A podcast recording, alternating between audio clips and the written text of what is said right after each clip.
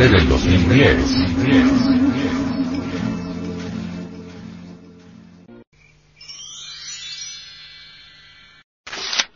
Estudio sobre el arte regio. El arte regio en las antiguas culturas mexicanas. Sobre el arte de las antiguas culturas mexicanas, el venerable maestro, Samael Aumeor, dijo.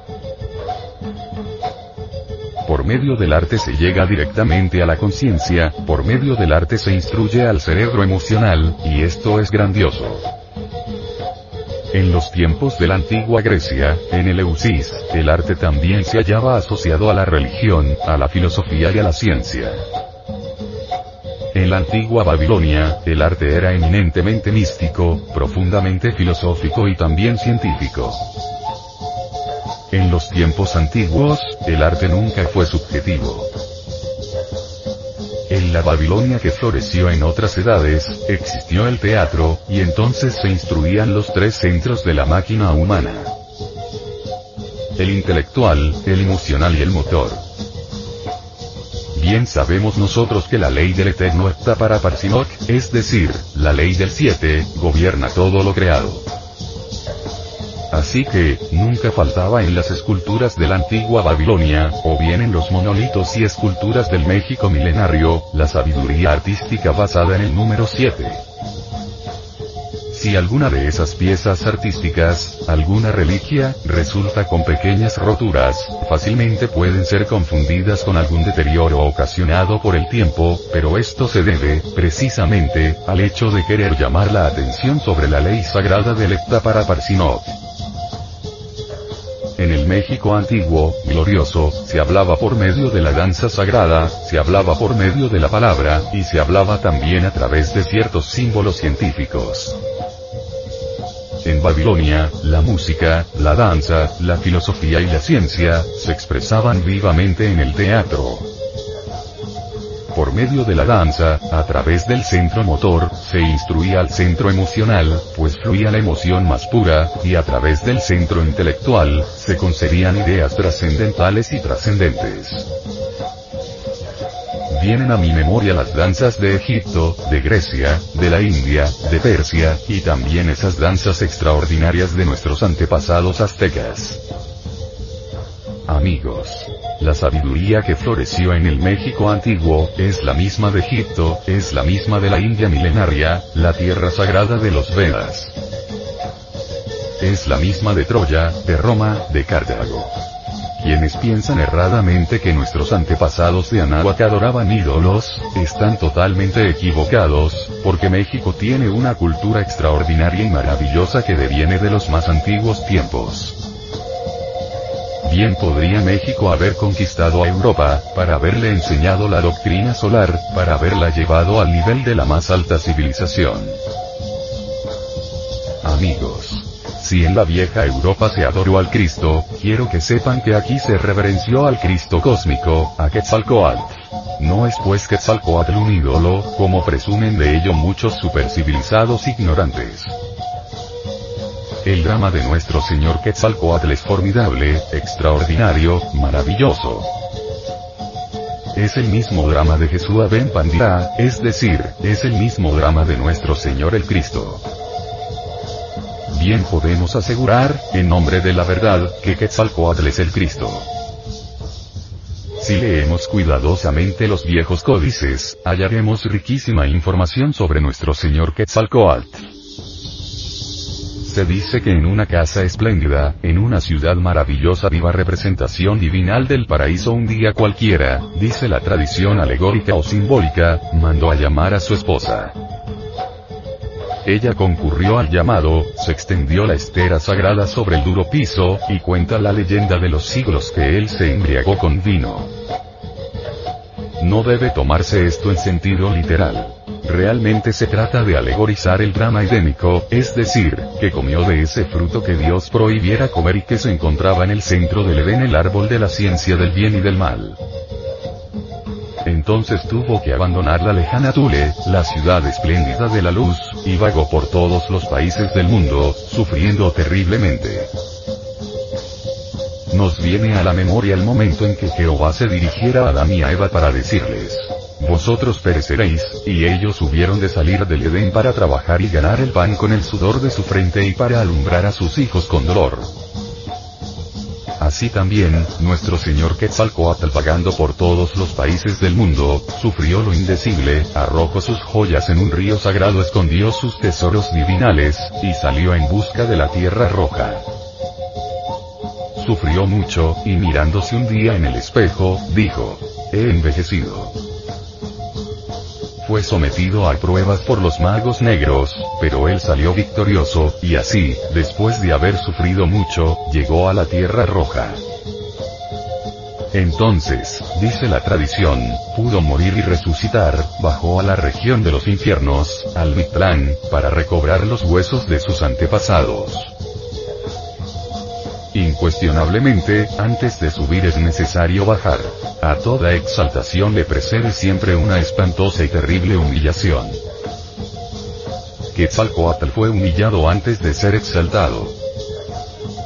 Decidió incinerarse, y de entre las cenizas resucitó para convertirse en el lucero de la mañana. Recordemos nosotros aquella frase del Apocalipsis. Al que venciere, le daré el lucero de la mañana. Ese lucero de la mañana, esa estrella maravillosa, Venus, realmente representa la fuerza maravillosa del amor. Quetzalcoatl resucitó de entre los muertos, es decir, volvió a cristificarse, surgió después de haber caído, pero se transformó. Después de haber sufrido, convertido pues en un maestro de sapiencia, se transformó en el lucero de la mañana. Si nosotros visitamos a Yucatán, hallaremos en las duras piedras, todavía, la historia de la vida, muerte y resurrección de nuestro Señor Quetzalcoatl. Eso se debe a que los antiguos nahuas eran verdaderamente guerreros y sabios, conquistaron otras tierras, se expandieron hacia el sur, llegaron a Yucatán y expusieron su doctrina en todos los lugares centroamericanos. Ni siquiera los mayas pudieron rechazar el grandioso culto a nuestro señor Quetzalcoatl. Incuestionablemente, la religión náhuatl es la misma religión maya y tolteca. Ambas están impregnadas de tremenda sabiduría divinal. Quienes suponen, por ejemplo, que los dioses de Anáhuac, o los dioses toltecas, zacotecas, etc., eran meramente ídolos, se hallan perfectamente equivocados. En nombre de la verdad diremos que los dioses de la antigua Tenochtitlán, no fueron jamás ídolos. Los nahuas no eran tan ignorantes como suponen los extranjeros que vinieron de Europa. En realidad de verdad, en la gran Tenochtitlán se rindió siempre culto a los ángeles, a los Elohim. Quienes piensen que los dioses de Anáhuac eran simplemente ídolos, están totalmente equivocados. Los dioses de Anáhuac son los mismos ángeles del cristianismo, los mismos Elohim de los hebreos. Por ejemplo, el Señor del Viento, el Dios maravilloso que tanto fue adorado en los pueblos antiguos, era Ekat, el Señor del movimiento cósmico. Todavía, hace poco tiempo, se realizó en Yucatán un gran congreso de mayas. Fue allí donde un discípulo de la escuela del gran dios manifestó a los sacerdotes y a todos los grandes iniciados mayas, que él quería el gran salto, ya que su ciencia magnífica, relacionada con el movimiento cósmico, en modo alguno podría ser entendida por esta humanidad caduca y decadente del siglo XX pedía permiso para dar el gran salto, es decir, para meter el cuerpo físico dentro de la cuarta vertical, definitivamente y marcharse a otro planeta. Suplicó, se postró en tierra, ante todos lloró. La congregación le concedió el permiso. En presencia de todos metió el cuerpo dentro de la cuarta vertical, con procedimientos esotéricos que la gente esta supercivilizada, ignora totalmente. Ahora ese gran maestro vive en otro planeta. Lo que estamos diciendo aquí, estoy seguro que no podrá ser entendido por aquellos que están embotellados dentro de los dogmas científicos, y dentro de aquella geometría tridimensional de Euclides.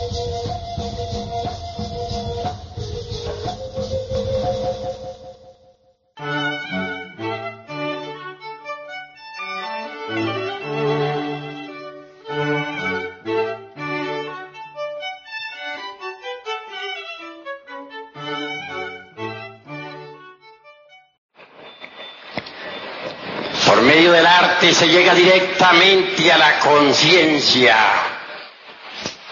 Por medio del arte se instruye al cerebro emocional y eso es grandioso.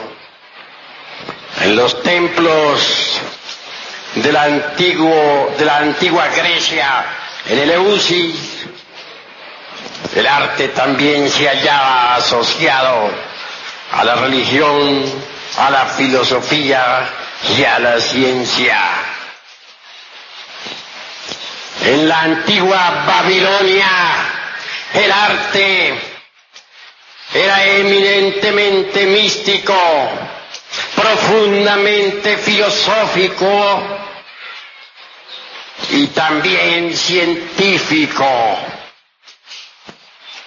En los templos de la antigüedad, el arte nunca fue subjetivo. En la Babilonia, en la gran Babilonia que floreció en otras edades, existió el teatro y entonces se instruía los tres cerebros del ser humano, el intelectual, el emocional y el motor. Bien sabemos nosotros que la ley del eterno Epta para Parchinoch, es decir, la ley del siete, gobierna todo lo creado. Así que nunca faltaba en las esculturas de la antigua Babilonia, ni en los monolitos y esculturas de este México milenario.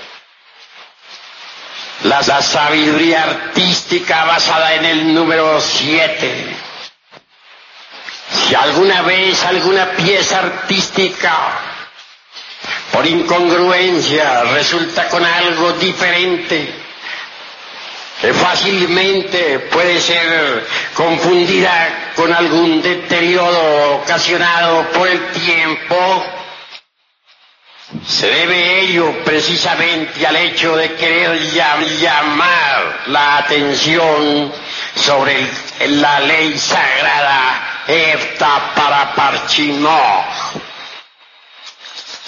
México antiguo, glorioso, se hablaba por medio de la danza sagrada, se hablaba por medio de la palabra y se hablaba también a través de ciertos signos científicos.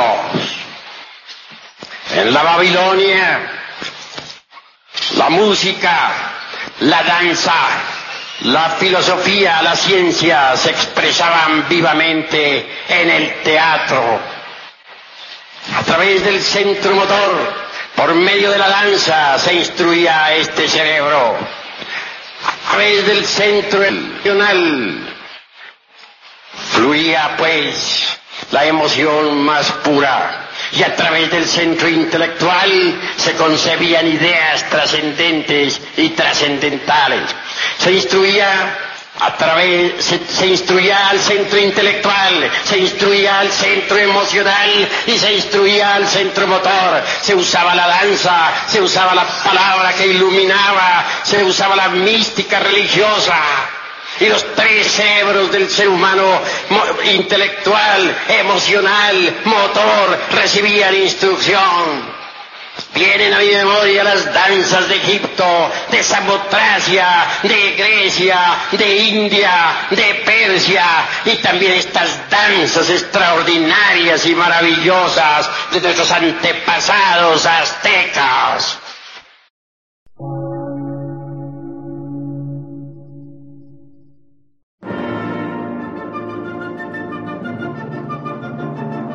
emisora, gnóstica, transmundial.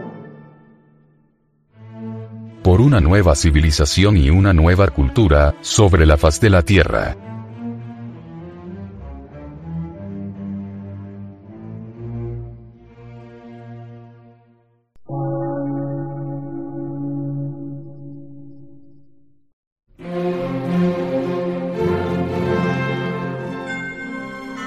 medio de radiodifusión, científico, artístico, místico y filosófico, de la Asociación Colombiana de Centros de Estudios Gnósticos, Antropológicos, Psicológicos y Culturales. A. C.